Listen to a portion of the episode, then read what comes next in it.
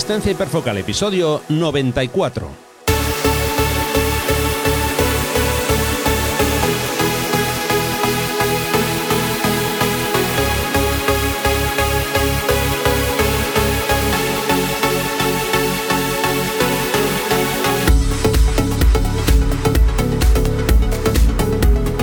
Hola, ¿qué tal? ¿Cómo estamos? Bienvenidos a un nuevo episodio de Distancia Hiperfocal, el podcast de fotografía de paisaje y viajes.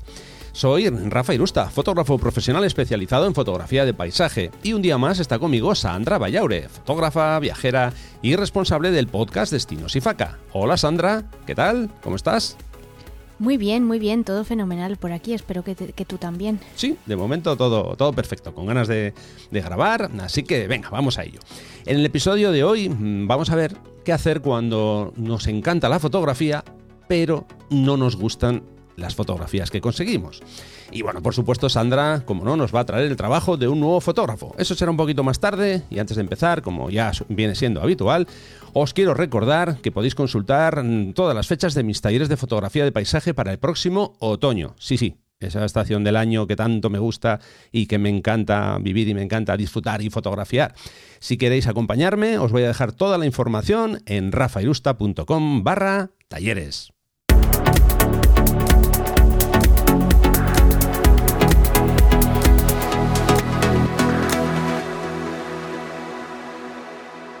Acercándonos peligrosamente al episodio número 100. Todavía falta, pero bueno, ya, ya nos, va, nos va quedando menos. Bueno, eh, ya sabéis siempre... Estamos en, The Final Countdown. Sí, sí, sí. no me pongas la canción de Europe, por favor. No, no. ¿eh? bueno, ya que sabéis... te veo ahí ya enredando con la mesa. No. Bueno, como, os comentaba, ya sabéis que os vamos a dejar todas las notas del episodio en la entrada de mi blog, rafairusta.com barra el número correspondiente. Eh, bueno, como ya hemos eh, dicho, como ya os he dicho, eh, hoy vamos a hablar de mm, esa sensación, ¿no? O ese estado de ánimo que te encanta la fotografía, pero no te gustan tus fotografías. A ver, vamos a empezar diciendo que yo creo que la mayoría de las personas que estáis escuchando en este momento lo hacéis porque os gusta la fotografía, partimos de esa, de esa base. Eh, lógicamente, este podcast va de eso. Además, por supuesto, también hablamos de viajes, por supuesto, pero eso va de, fotografía, ¿no? Eh, yo creo que tampoco me voy a equivocar si digo que mm, yo creo que todos, o la mayoría, por no decir todos, eh, estamos mm, ahí en plena lucha, enfrascados en una lucha constante para mejorar las fotografías que, conseguimos. Yo creo que todos estamos ahí metidos en esa, en esa tarea. Y bueno, estoy también bastante seguro que todos hemos pasado por esos momentos de mm, esto no es lo que yo quería. Cuando llegamos a casa, miramos las fotos, pues no, esto no es, no es lo, que yo, lo que yo buscaba.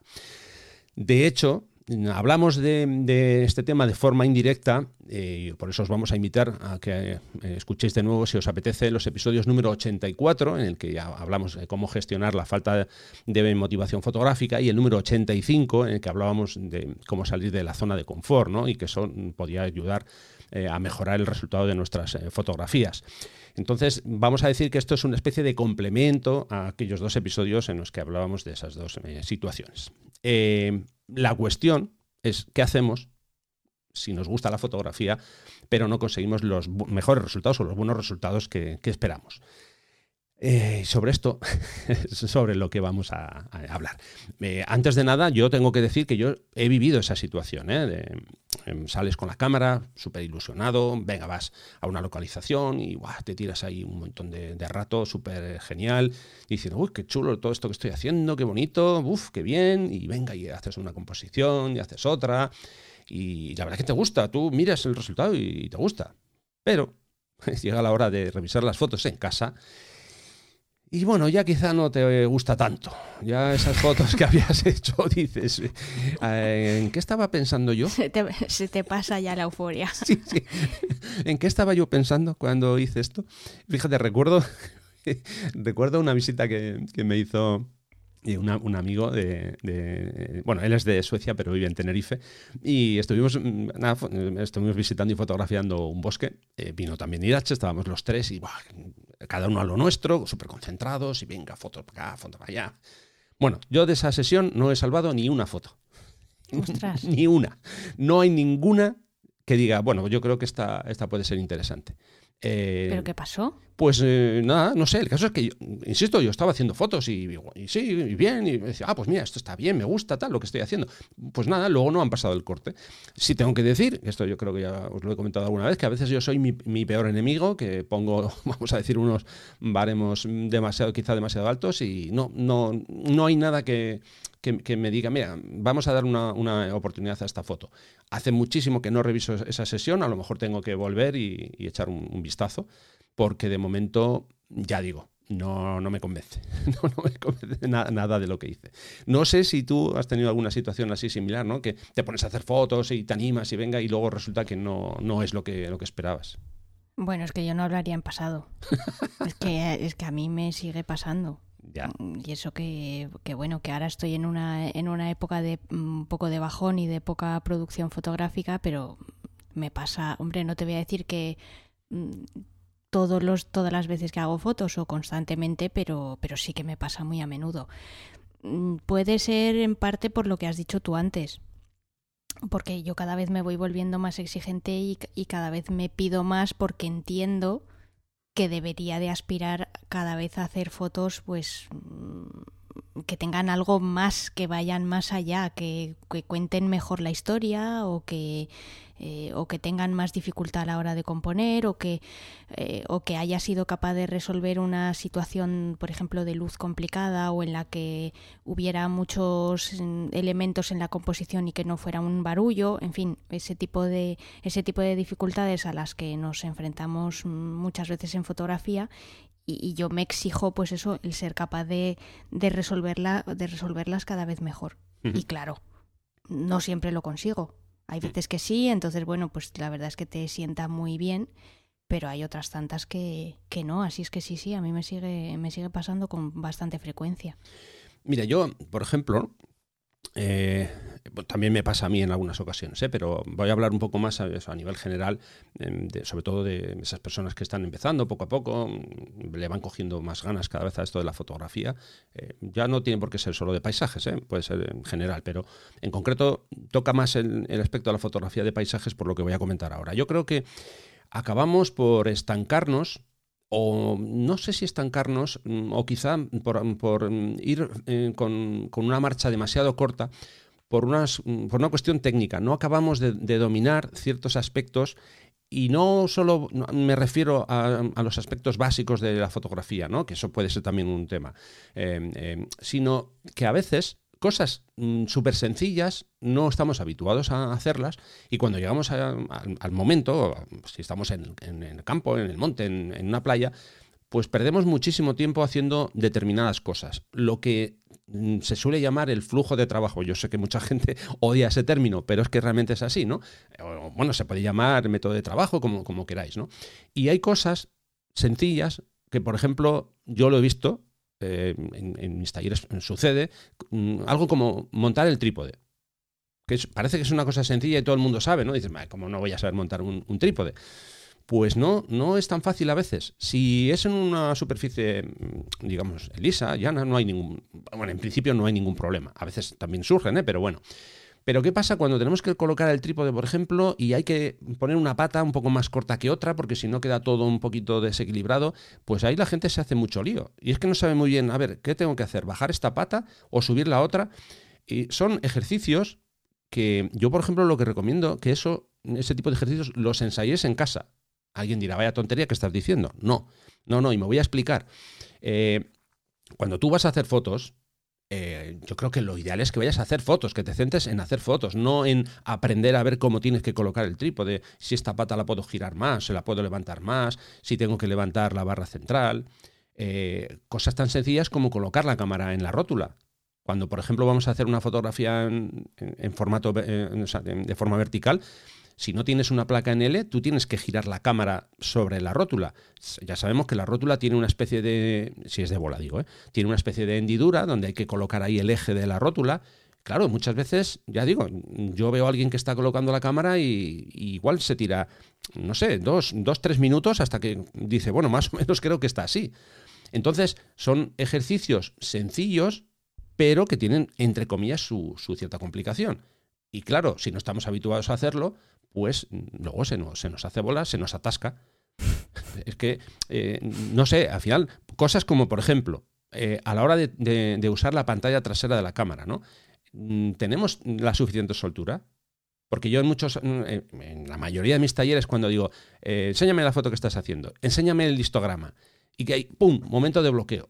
Espera, es que no me acuerdo cómo se sacaba el histograma. Entonces miran así un poco para arriba, para el cielo y Claro, yo si es una Canon sé cómo se hace, pero si es una Nikon, pues no, tengo Nikon, no sé qué, en qué menú hay que entrar o qué botones hay que pulsar, ¿no? Entonces, son ese tipo de cosas que parecen tonterías, que no caemos en ello, y cuando estamos a la hora de la verdad haciendo una foto y queremos ver la fotografía en formato vertical, pues es que no sabemos muy bien cómo hacerlo. No sé si eh, alguna vez a ti te ha pasado eso, que quieres hacer una cosa y no estás habituada y de repente dices, espérate, o saco el manual o, no puedo hacerlo porque no tengo aquí el, manual disponible. Por cierto, un, apunte, yo siempre recomiendo llevar el manual en archivo PDF en el móvil, por si hay que hacer una consulta rápida. Mira, esa era la primera cosa que te iba a decir que no hago. Yo no llevo el manual en PDF. Oh. no, pero, pero no, o sea, no lo hago por descuido, ¿eh? No porque no, no porque sea una hater de llevar el manual como pueda ser una hater de, otras cosas, ¿no? No hemos hablado de Instagram todavía.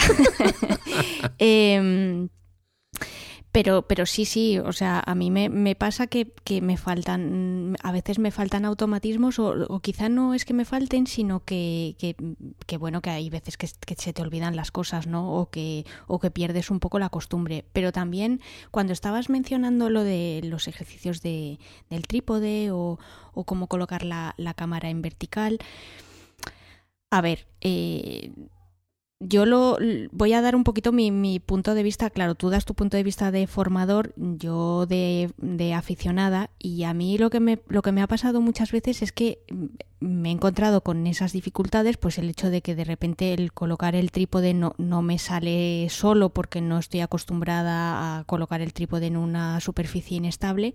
Y creo que aquí la, la habilidad o lo que o lo que yo recomiendo hacer, o por lo menos yo intento, es un poco confiar en, en, en, uno mismo y el decir, bueno, oye, mira, esto es un pequeño contratiempo, vamos a intentar resolverlo de la, de la mejor manera posible.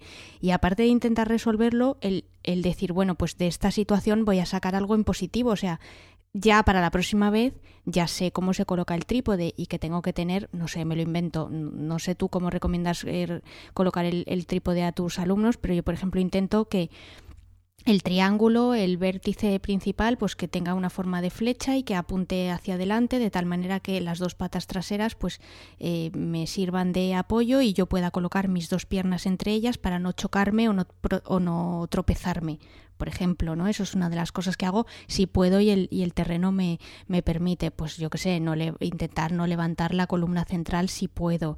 Mm, si puedo, también pues usar las, eh, la parte, digamos, más gruesa de las patas y que el efecto telescópico, si por ejemplo voy a, necesito un punto de, de vista más bajo, pues no desplegar todas las patas, no sé, ese tipo de cosas no son cosas que yo de repente me las haya tatuado en el brazo o las haya leído en un sitio y ya las he memorizado como un papagayo y no, las he ido aprendiendo sobre la marcha. Ya he puesto muchas veces el símil en este podcast de que muchas de las cosas que yo hago en fotografía es como conducir. O sea, yo en la autoescuela tuve un profesor horrible que además me ponía súper nerviosa. Eh, y que me enseñó muy mal, o sea, yo cada vez que fallaba además, en vez de intentar ser empático, me echaba la bronca, con lo cual yo me ponía nerviosísima y al final yo creo que en la autoescuela en vez de aprender desaprendí y realmente cuando yo aprendí a conducir fue cuando ya me saqué el carné y entonces ya me encontré en el coche yo sola y dije, bueno, pues ya está, o sea, me, me santiguo y para adelante porque ya nadie más me va, nadie va a poder conducir por mí.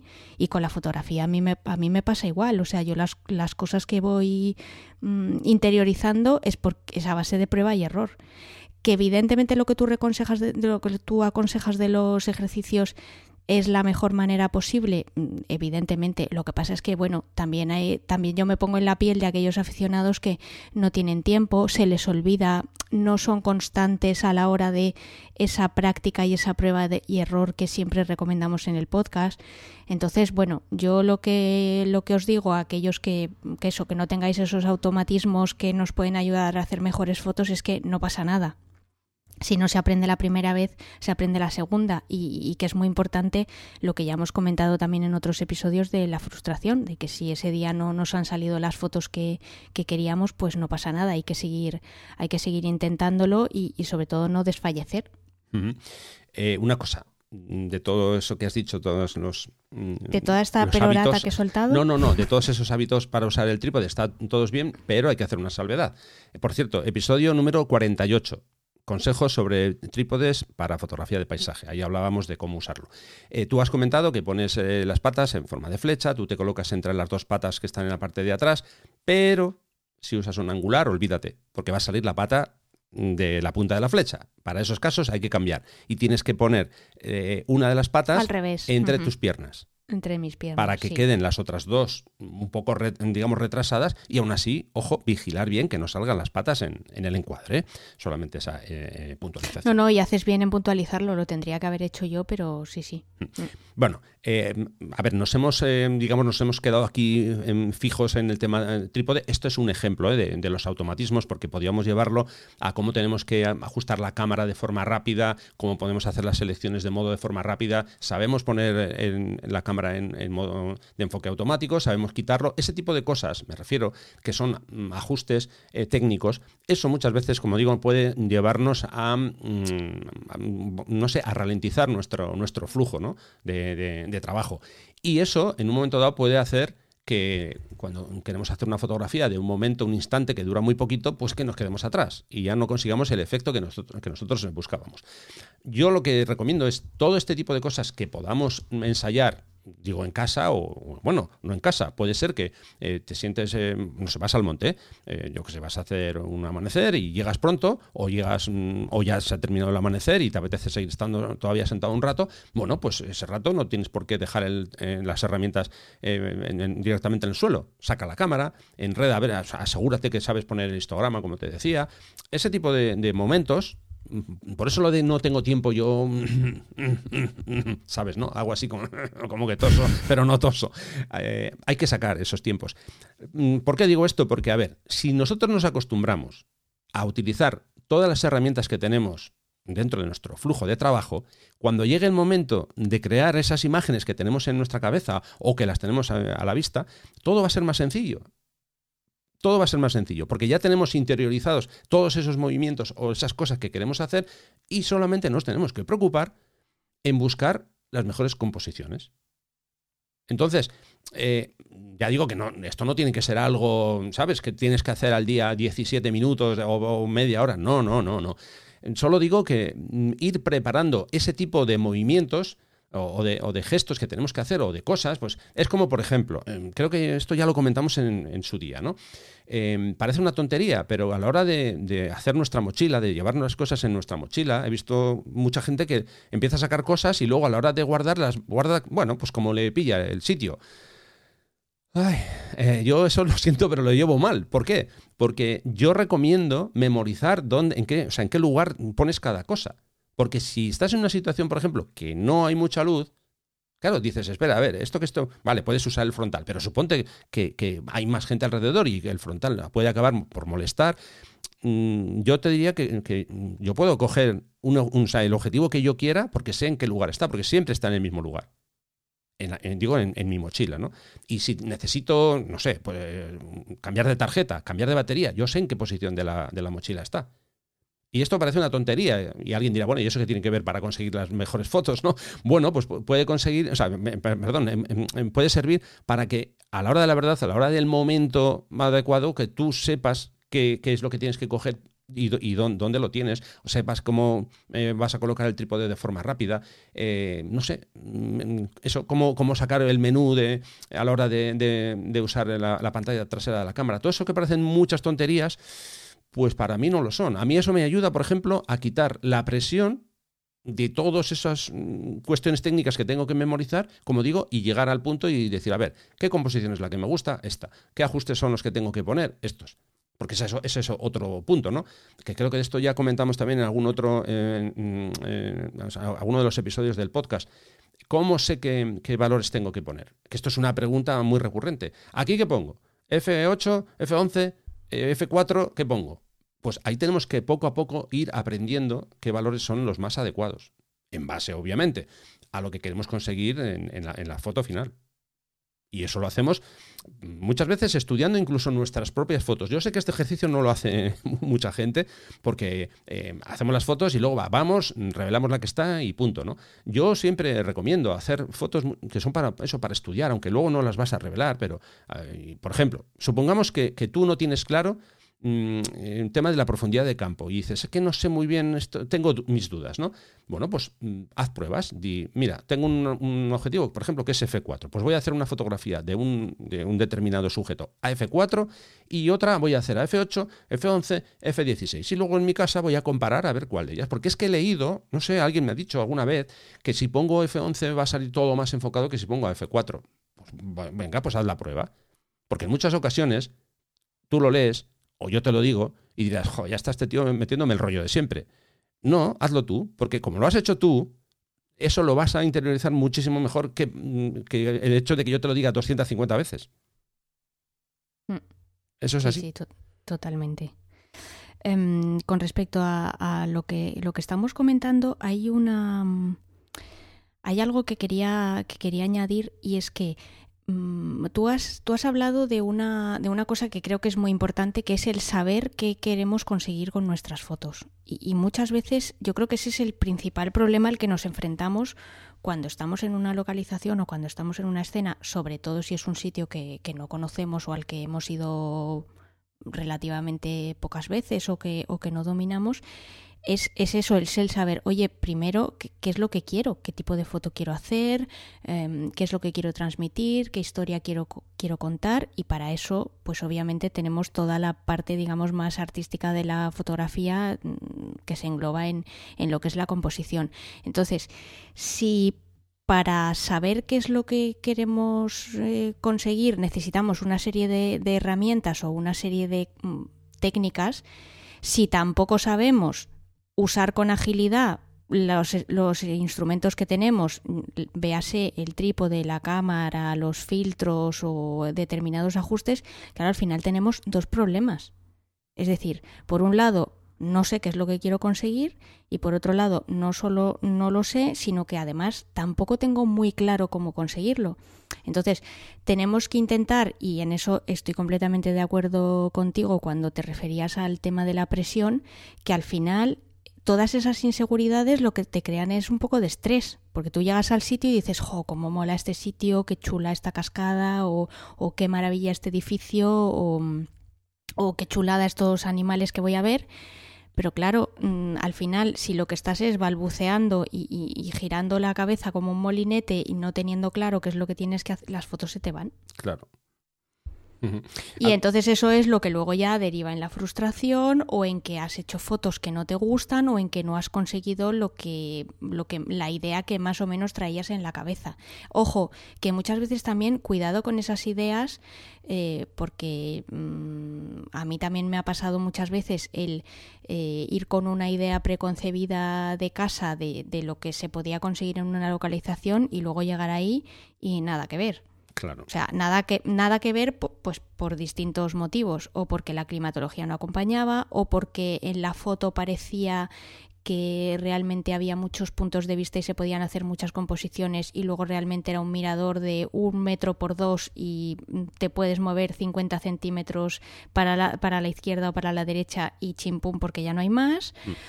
O porque bueno pues porque la foto o las imágenes que has visto Mm, pues tú te habías hecho una composición del lugar y luego resulta que no es, o porque ese día de repente pues necesitabas no sé qué filtro y se te ha olvidado, que también te puede pasar, ¿sabes? O sea que, que luego también hay que mm, eh, hay que ser capaz de sobreponerse a esas, a esas dificultades y decir, oye, mira, pues, pues ya está, es lo que hay, voy a intentar disfrutarlo al máximo y voy a intentar hacer lo mejor que pueda con, con las herramientas que tengo y con lo que sé. Claro. E ir aprendiendo y, ¿Y qué vamos a hacer? Pues, pues no pasa nada. Sí, a ver, el tema de la presión es muy importante. ¿eh? Eh, no nos beneficia en absoluto, para nada. Entonces, hay que respirar hondo, relajarse y al final dejarse llevar por, el momento. Sí que es cierto que nosotros, por ejemplo, yo muchas veces os digo, ¿no? Ah, tenéis que intentar hacer varias versiones, eh, tal. Sí, sí, a ver, pero que yo lo digo como consejo, pero que si no se pueden hacer tres versiones o cuatro o dos, hacemos una. El tema es mm, eh, como digo, no, hacer, no, no, ir acelerados, que espera, a ver, trípode, cámara, ¿qué, ¿qué, pongo? Un 24, no, espera, no, que igual pongo... No, no, no, tranquilidad es, ir poco a poco. Por eso, vuelvo a lo que yo decía antes, el tema del flujo de trabajo, nos lo, tomamos, nos vamos a, eso, a tomar con calma, no tenemos que ir rápidos. Ya sabemos que sí, que el amanecer o el atardecer dura poco, o que hay un momento de repente de un arcoíris que no sabemos cuánto va a durar. Bueno, pero que hay que ir con tranquilidad. Porque es que si vamos rápidos, sí, sí, vamos a ir muy rápidos, pero probablemente no vamos a conseguir nada de lo que, de lo, que nos interesa, porque a lo mejor la foto no sale movida, porque hemos puesto mal el filtro, yo qué sé, hemos ajustado mal. Eh, a ver, que levante la mano ¿eh? la persona que no haya hecho una fotografía de, digamos, en, en una situación de luz normal de día, a ISO 3200, porque la noche anterior estuvo haciendo nocturnas y se le olvidó cambiar, o por la mañana había hecho un experimento y se le había olvidado. Vamos, yo, a mí me ha pasado muchas veces, ¿eh? Entonces, eh, quiero decir que no pasa, bueno, digo una foto, una foto o una sesión entera, que de repente, oye, sí que llevaba yo rato aquí notando que había mucha luz, qué raro, ¿no? Claro, miras de repente, sí, claro, ISO 3200, ¿cómo no va a haber luz?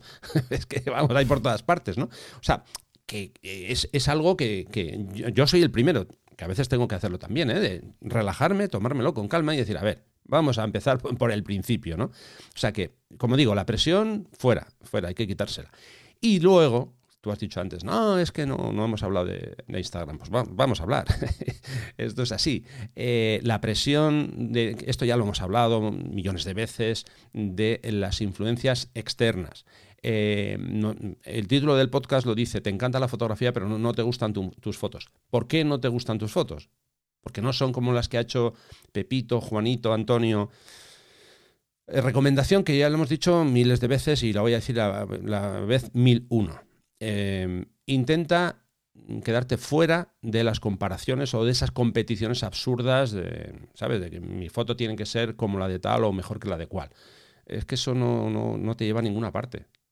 Yo sé que es difícil, porque cada vez estamos más, em, pues eso, con el afán de, ay, a ver si llego a no sé cuántos likes y bla, bla, bla, bla, todo el rollo que lo hemos dicho millones de veces, pero es que eso lo único que hace es em, alejarte más de, digamos eso, de, que esos resultados sean justamente los que tú, los que tú buscas, ¿no? Creo yo que, eso no, no ayuda. Hay un detalle que quiero contar antes de, de que se me vaya de la cabeza, y es una cosa que yo hago mucho, que a veces alguien se lo toma a broma, y a mí no, me importa que se lo tome a broma, ¿eh? ¿eh? digo, porque me gastan bromas a mí sobre aquello que yo digo siempre, que dejo mis sesiones reposar a veces semanas, meses, años incluso.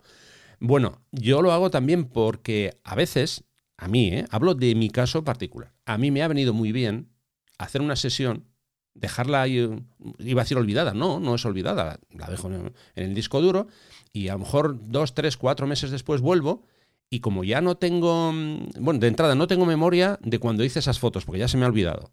Entonces no tengo una unión con esas fotos tan directa, no las tengo frescas, eh, o sea, perdón, eso no, no, las tengo ahí en la memoria, eh, mi mirada es más fresca porque mm, de repente me voy a encontrar con fotos que no sabía ni que, ni que estaban ahí. Y eso me ayuda a, que, vamos a decir, que me gusten un poco más mm, esas fotos.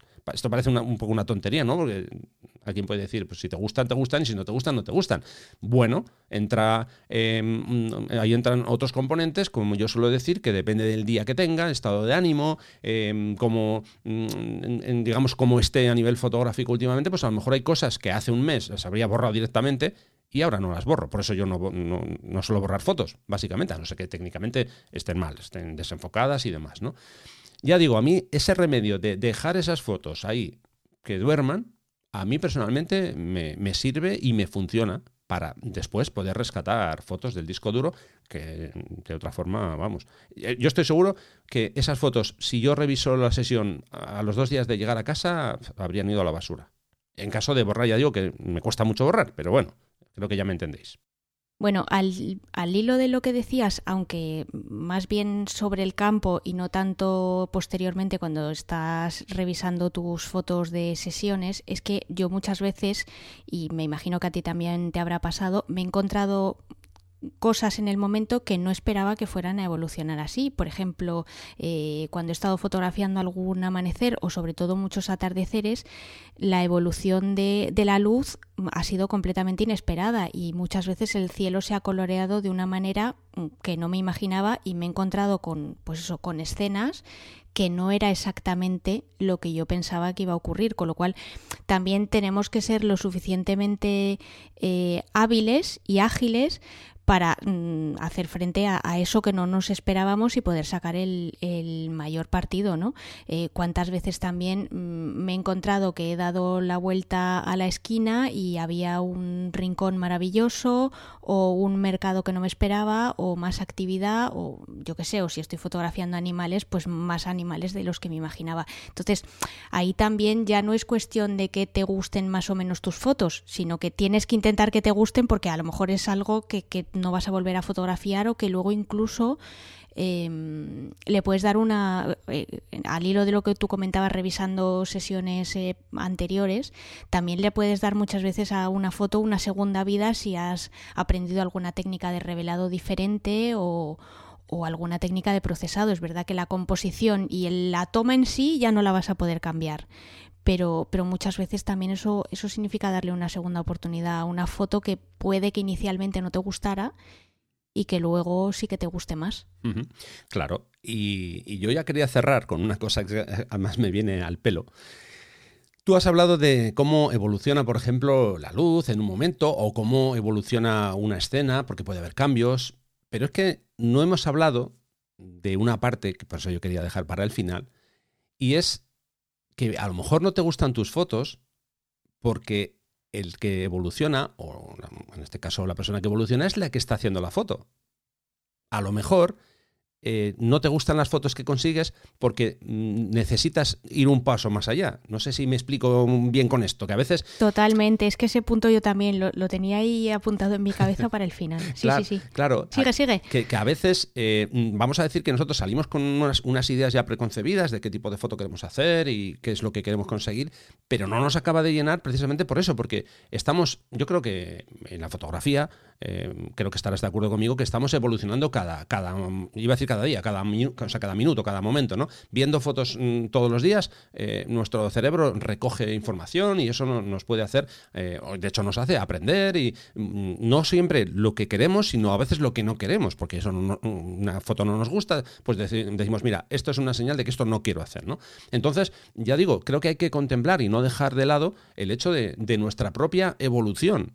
Y eso también puede influir en el hecho de que no nos gusten las fotografías que hacemos. Nos encanta la fotografía, claro que sí, pero no nos gusta eso que conseguimos. A lo mejor tenemos que dar un paso hacia adelante mm, o incluso a veces puede darse el caso que igual tenemos que dejar una disciplina que estamos haciendo o modificarla, eh, modelarla hacia otra diferente dentro del mismo campo, pero pues a lo mejor cambiando eh, eso, alguna, alguna parte, ¿no?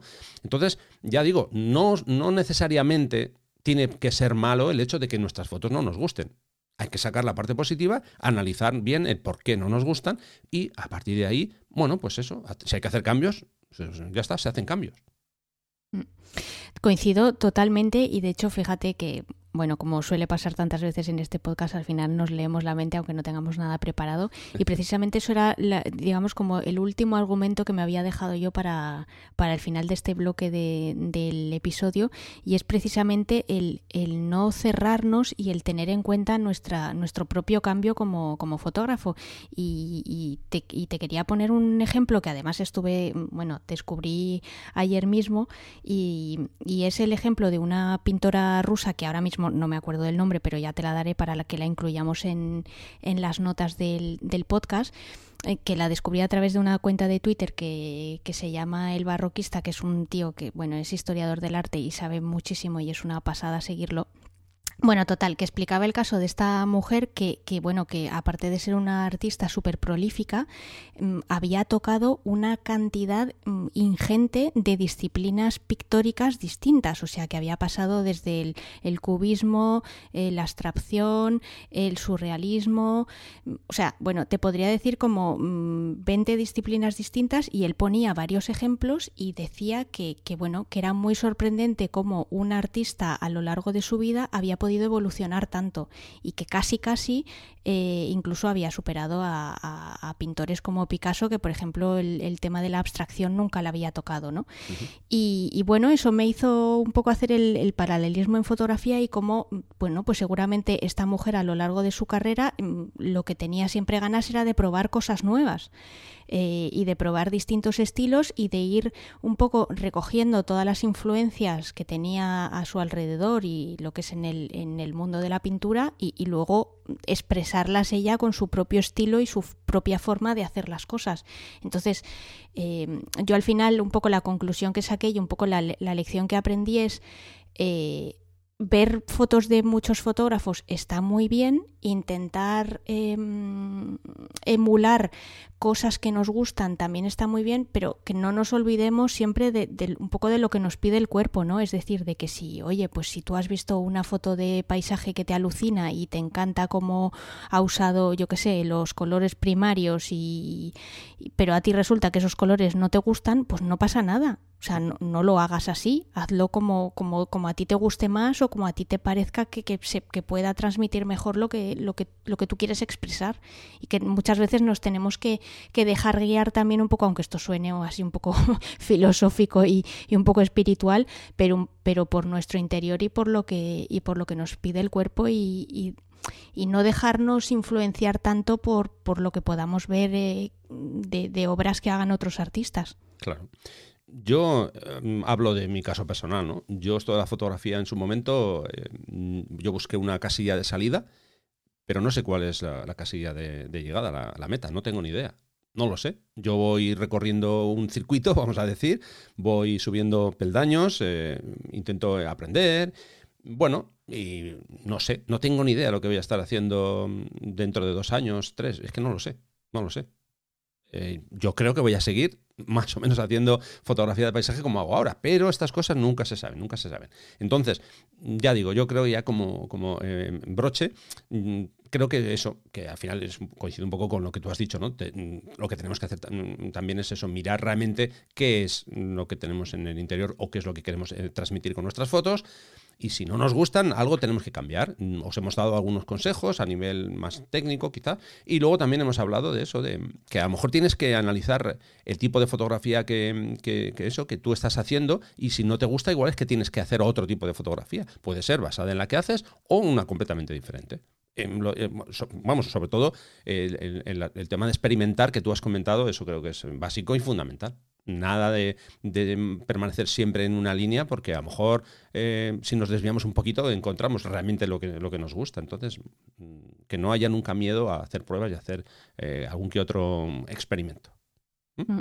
Sí, siguiendo el ejemplo de, ya he encontrado el nombre de la pintora, eh, es una, pintora que se llama Olga Rosanova, eh, que nació en 1886 y murió en 1918, o sea que murió con nada más que 36 años, muy muy joven. Y bueno, ya os digo que es que fue una, pintora de, de vanguardia de las primeras décadas del siglo XX y que le dio tiempo a hacer de todo. Mm, os dejaremos más en, en las notas del, del, episodio para que podáis curiosear si, si tenéis esa inquietud. Fíjate, y tú diciendo antes que a lo mejor hay personas que no tienen tiempo, que, que, que no digo que no las haya, ¿eh? pero... No, no, totalmente, vamos, el caso de esta mujer es un claro ejemplo. Venga, seguimos.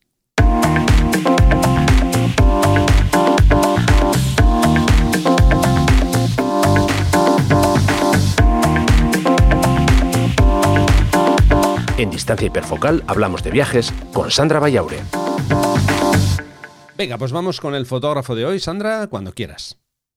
Sí, dejamos la pintura de, lado, volvemos a, la fotografía y hoy os traigo el trabajo de un fotógrafo español que se llama Aníbal Bueno, que descubrí hace un par de meses o tres más o menos Y la verdad es que me, me parece que hace un, un trabajo muy interesante, tanto fotográfico como Em, como realmente de documentación. Y es que es un Aníbal es un fotógrafo de viajes que está especializado en, retratos y que tiene una visión fotográfica muy centrada en todo lo que es eh, antropología. De hecho, con el paso de los años, pues se ha ido convirtiendo en, un experto en, etnias y en, y en comunidades poco conocidas. Em, generalmente suele viajar de forma independiente, lo que pasa es que bueno, pues también es director de, de dos agencias de viajes, una que se llama Last Places que está enfocada pues a, a destinos mm, poco, eh, poco accesibles, eh, a veces países en guerra, etcétera. Y la segunda agencia es una agencia que se llama Camino sin fin y que está orientada pues a un público un poquito más eh, mochilero y a, y a destinos, digamos, más accesibles. Lo que más mm, curioso me ha resultado eh, estudiando un poco la trayectoria de, Aníbal es que eh, estudió ingeniería informática. Pero no contento con eso, porque parece ser que al principio lo que más le interesaban eran las máquinas y los ordenadores, pues luego hizo un máster en biología molecular y se doctoró en biología de sistemas. Es más, durante cinco años estuvo trabajando en la Universidad de Málaga como investigador sobre el cáncer y enfermedades raras, que esto ya, vamos, me, me, hizo boom la cabeza. pero, pero bueno, pues resulta que em, él contaba en una entrevista que le hicieron hace relativamente poco que mientras estaba trabajando de, investigador em, empezó a organizar, bueno, empezó a viajar con relativa frecuencia a, sitios un poco extraños durante sus vacaciones, ¿no? Pues en, Semana Santa, en verano, en Navidad.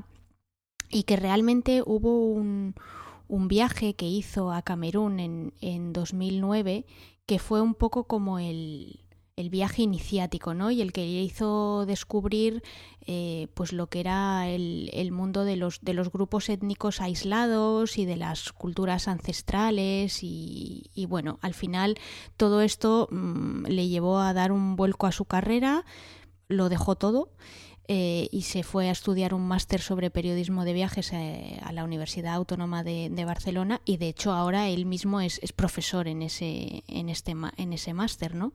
Entonces, bueno, pues eh, digamos que al final él se ha ido guiando siempre por, por sus pasiones y bueno, pues ya os podéis imaginar que mm, con este, con este perfil el nivel de mm, momentos increíbles y, momentos complicados que ha vivido a lo largo de sus viajes pues están un poco a la par. Es verdad que eh, Aníbal viaja tanto a Asia como al continente africano, pero él reconoce que su región favorita y donde desarrolla la mayor parte de su trabajo es en, África Central, que incluye bueno, pues una parte de la África subsahariana y luego los, los países digamos más próximos al Ecuador. Entonces, como os decía, bueno, pues siente una verdadera pasión por todo lo que son las culturas ancestrales minoritarias y, bueno, como siempre os dejo eh, un enlace a su página web y también a sus, a sus redes sociales y vais a ver que realmente el perfil de, sujetos de las fotos de Aníbal es... Mm, es súper curioso, o sea, es, es, realmente fascinante. Y a mí, por lo menos, cuando veo sus fotos, lo que realmente me dan ganas es de, de intentar saber más de la vida de esas personas, ¿no? O sea, eh, pues dónde han nacido, eh, cuáles son sus costumbres, por qué siguen ahí eh, cómo es que nadie antes eh, los ha encontrado, si es que si es que nadie los había encontrado antes, ¿no? Que de hecho él, cuenta también en otra entrevista que le, que le escuché como en, en Angola, pues eh, llegó a encontrar, y que eso va a formar parte además de un, de un libro que va a publicar, pues llegó a encontrar una de las eh, una de las últimas tribus que quedan ahí y que de hecho prácticamente nadie sabía en dónde estaba y al final pues a base de, de preguntar y de, y de indagar y tal, pues la, terminó encontrando. Entonces, es a mí me, digamos que me despiertan, sus fotos me despiertan mucha, mucha curiosidad. Y luego también él cuenta que, bueno, pues tiene una serie de, digamos, de destinos fetiche a los que vuelve una y otra vez, como pueden ser, por ejemplo, pues Sudán del Sur, eh, Etiopía, ha estado varias veces también creo en, Mauritania.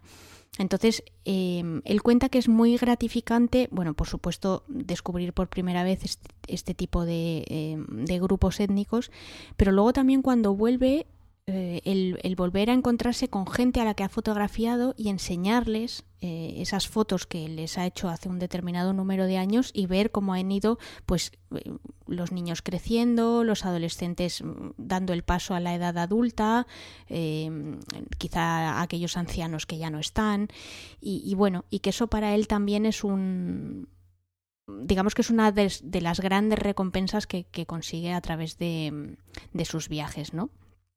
Otro aspecto muy importante de su trabajo es toda la parte de, preparación. Ya os podéis imaginar que viajar a este tipo de destinos pues no es fácil. Normalmente, como ya os he dicho, son lugares de, difícil acceso. Muchas veces incluso porque no se sabe ni, lo que se va a encontrar. Hay veces que también son países que están en guerra, donde hay conflictos internos, eh, donde puede que haya mm, terrorismo o grupos extremistas. Entonces, bueno, pues es, es, difícil el hecho no solo de acceder, sino también muchas veces de que te lleve alguien, ¿no? Entonces, em, él cuenta que muchas veces lo que hace es que tira de, contactos locales, normalmente gente que, que contacta a través de, redes sociales, fundamentalmente a través de, Facebook, y, y, bueno, digamos que hace un proceso de de chequeo para ver si realmente esas personas pues le pueden ser de ayuda, si pueden ser personas de confianza, porque claro, al final digamos que esas personas van a ser eh, las que le sirvan a él de puerta de entrada. Eh, y claro, lo último que lo último que quiere pues es o que lo engañen o que lo metan en problemas o, que bueno, o que se encuentre con, con una sorpresa de última hora como pueda ser, mm, yo que sé, una carretera en la que pues mm, el vehículo en el que viajen pues pueda sufrir un ataque o cosas así, ¿no? Entonces, realmente a mí me sorprende muchísimo el, el tipo de, viajes que hace y, y, las fotografías que consigue, eh, porque a veces pues pues sin quererlo pone su vida en peligro. Y no ya solo también muchas veces por, por temas de, guerra y de violencia sino también por enfermedades no eh, preparando esta, esta sección también leía un, un relato que hacía de, de, un momento en el 2018 en que se puso se puso enfermo eh, no recuerdo en, qué país de, de, África Occidental, pero resulta que es que era un tipo de malaria que había cogido en Sudán del Sur, entonces eh, cuando él llegó al hospital no se lo supieron reconocer. Bueno, os dejaré el enlace al, al artículo porque realmente la experiencia es escalofriante y bueno, pues de hecho él dice que estuvo a punto de, de morir y que si no llega a ser por una persona que, que lo ayudó y que lo estuvo llevando de hospital en hospital, pues que pues, hubiera dejado la vida ahí, que sufría unas fiebres mm, terribles y unos escalofríos mm, imposibles y que, bueno, que, que básicamente es que no se podía ni mover, no tenía fuerza para nada. Y a pesar de todo esto, eh, es una persona que no ceja en el empeño. Para que os hagáis una idea, pues eh, a lo largo de 2020, en plena pandemia, ha estado recorriendo nueve países del continente africano, eh, que incluyen Sudán del Sur, estuvo en Etiopía, en Djibouti, en Tanzania, Uganda, en Guinea-Bissau, en Benín, en Mauritania, donde tuvo que hacer cuarentena porque em, cogió el COVID, lo que pasa es que no, no desarrolló em, grandes síntomas, con lo cual, bueno, pues lo pasó de una manera más o menos liviana y, y Mali. Entonces, bueno, pues lo que os digo, una, una persona con un perfil realmente muy particular, con, con unas ideas eh, muy, muy claras de, la, de, lo, de, lo, que quiere conseguir y de cómo a través de su fotografía quiere documentar todas esas culturas que, que muchas de ellas, pues, eh, por desgracia, están en, en, peligro de extinción porque al final, bueno, pues entre, entre la globalización, el capitalismo, mmm, la religión también muchas veces, porque al final el, el hecho de la influencia de, del cristianismo o bien del islamismo también hace que, que estas, eh, que estas culturas pues abandonen sus ritos ancestrales y, y, bueno, y luego también muchas veces el, régimen político ¿no? que, que, impere en aquel país, porque muchas veces es, es, muy complicado gestionar un país donde pueda haber, por ejemplo, 200 mm, tribus y 200 dialectos diferentes, entonces al final pues lo que intentan los gobernantes es erradicar eh, aquellas rarezas que haya e intentar que la diversificación sea la, la mínima posible. Bueno, pues todo eso hace que, que, que muchas de estas culturas eh, estén amenazadas y, y bueno, pues lo, el trabajo, la misión que se ha propuesto Aníbal en, en la vida es, es documentarlas y, y, para ello pues podéis ver su trabajo a través de, como digo, su página web o sus redes sociales, también a través del libro que os digo que está preparando sobre, sobre Angola, que, que lo publicará mm, próximamente, y luego también un pequeño libro que se llama Culturas Olvidadas, que es un libro de bolsillo eh, donde relata pues breves crónicas de viajes, creo que son cinco. Y bueno, pues son una serie de, de experiencias que, que, marcaron su vida y que además también ilustra con, con fotografías. Bueno, pues eh, aquí estoy, me tienes eh, completamente enganchado a, a, a, todo esto que nos has estado contando. En serio, pues fíjate ¿Sí? que no, no me imaginaba yo que, que, este, que este te fuera a interesar tanto este tipo de fotografías, porque no tiene absolutamente nada que ver con lo que tú no, haces. No, nada. Pero, pero bueno, no, no, sobre todo, bueno, lo, todo lo que has contado de, de, de, al final, todo el, cambio de vida que ha hecho, ¿no? De, de lo que empezó haciendo a lo que hace ahora, eh, en fin, eh, digno de, de revisar. ¿eh? Ya sabéis que, como bien os ha comentado Sandra, os vamos a dejar toda la, información en su página web, Instagram, el resto de redes sociales. Vais a tener ahí, eh, en su canal de YouTube también, vais a tener ahí un montón de información. Así que eso, no lo dejéis escapar.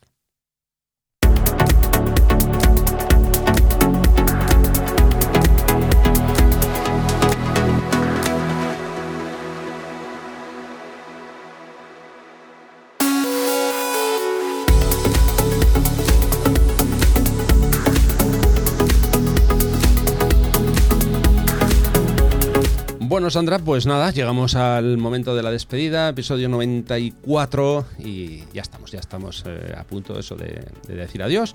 Así que comenta, por favor, cómo pueden contactar con nosotros cuando quieras. Sí, antes de, de, contarlo, muy rápido, muy rápido, donde estuvo a punto de morir Aníbal fue en Cabo Verde, Ajá. que acabo de rescatar el, el, el, artículo. Entonces él cogió, el, cogió la malaria en, en, Sudán del Sur y se recorrió toda África y cuando llegó a Cabo Verde realmente fue cuando desarrolló la enfermedad y ya os digo que lo pasó fatal. Bueno, dicho esto, vamos a ver cómo podéis contactar con, con nosotros a través de los diferentes canales que tenemos habilitados para ello. El primero es a través del blog.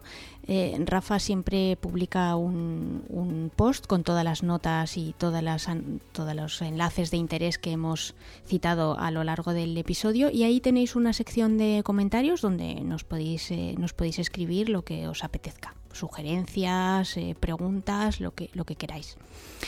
¿Que no os gusta la opción del blog? Bueno, pues podéis hacerlo a través de las redes sociales. En, Rafa está muy presente en, Instagram y podéis contactarlo eh, haciendo, mandándole un mensaje directo. Su usuario es Rafa Irusta, con lo cual ahí tenéis una, una puerta de acceso. ¿Que no os gusta Instagram y preferís Twitter? Bueno, pues ahí estamos tanto Rafa como yo. Eh, Rafa siempre es Rafa Irusta, con lo cual es muy fácil de encontrar. Y mi usuario es Vayausa, que se deletrea VA, dos L's, A, U, S, A. Y ahí también estamos para lo que necesitéis. Y por último, pues eh, podéis entrar en, si es que no estáis ya, en el canal de Telegram que se llama Distancia Hiperfocal. Y bueno, pues ahí también os, eh, os podemos eh, ayudar en, en, lo que necesitéis. Rafa un poquito más, porque es verdad que él siempre está más presente. Yo soy como el Guadiana, voy y vengo. Pero bueno, que ya estáis dentro, pues perfecto, ya sabéis cómo funciona. Que no lo estáis, en las notas del programa tenéis un enlace a través del que del que podéis, podéis acceder al grupo. Y como vengo recordando últimamente en los episodios, ya sabéis que estamos súper agradecidos por las, eh, las donaciones que estamos recibiendo, tanto Rafa como yo. De verdad, muchísimas gracias. No voy a decir los nombres de todo el mundo porque si no necesitaría un episodio más. Pero bueno, que sepáis que estamos súper agradecidos de que mm, reconozcáis el, el trabajo que, que hacemos aquí y que, que nada, que os queríamos dar las gracias y recordaros que en el caso de, de Rafa pues tenéis un, un, acceso directo a su PayPal a través de su blog y en mi caso también a través de, de Sifaca, os metéis en sifaca.com barra ayuda y bueno, pues ahí podéis hacer lo que estiméis oportuno. Eso es. Bueno, pues yo por mi parte nada, simplemente emplazarte de aquí a, 15 días. Muchísimas gracias, Sandra, como siempre, por colaborar en, el podcast y encantados eh, de que nos acerques otro fotógrafo, otra fotógrafa para el próximo episodio. ¿De acuerdo? Eso está hecho. venga, un abrazo, muchas gracias. Un abrazo, Rafa. Bueno, venga, y por mi parte ya simplemente eso, la despedida. Eh, daros como siempre muchísimas gracias por estar ahí, por escucharnos mm, de forma puntual y de forma fiel. Y cualquier información que queráis consultar sobre mis talleres de fotografía de paisaje para el próximo otoño, ya sabéis, rafairusta.com barra talleres. Eh, nada más, ya os dejamos por hoy. Eh, muchísimas gracias, hasta el próximo episodio de Distancia Hiperfocal. Venga, un abrazo.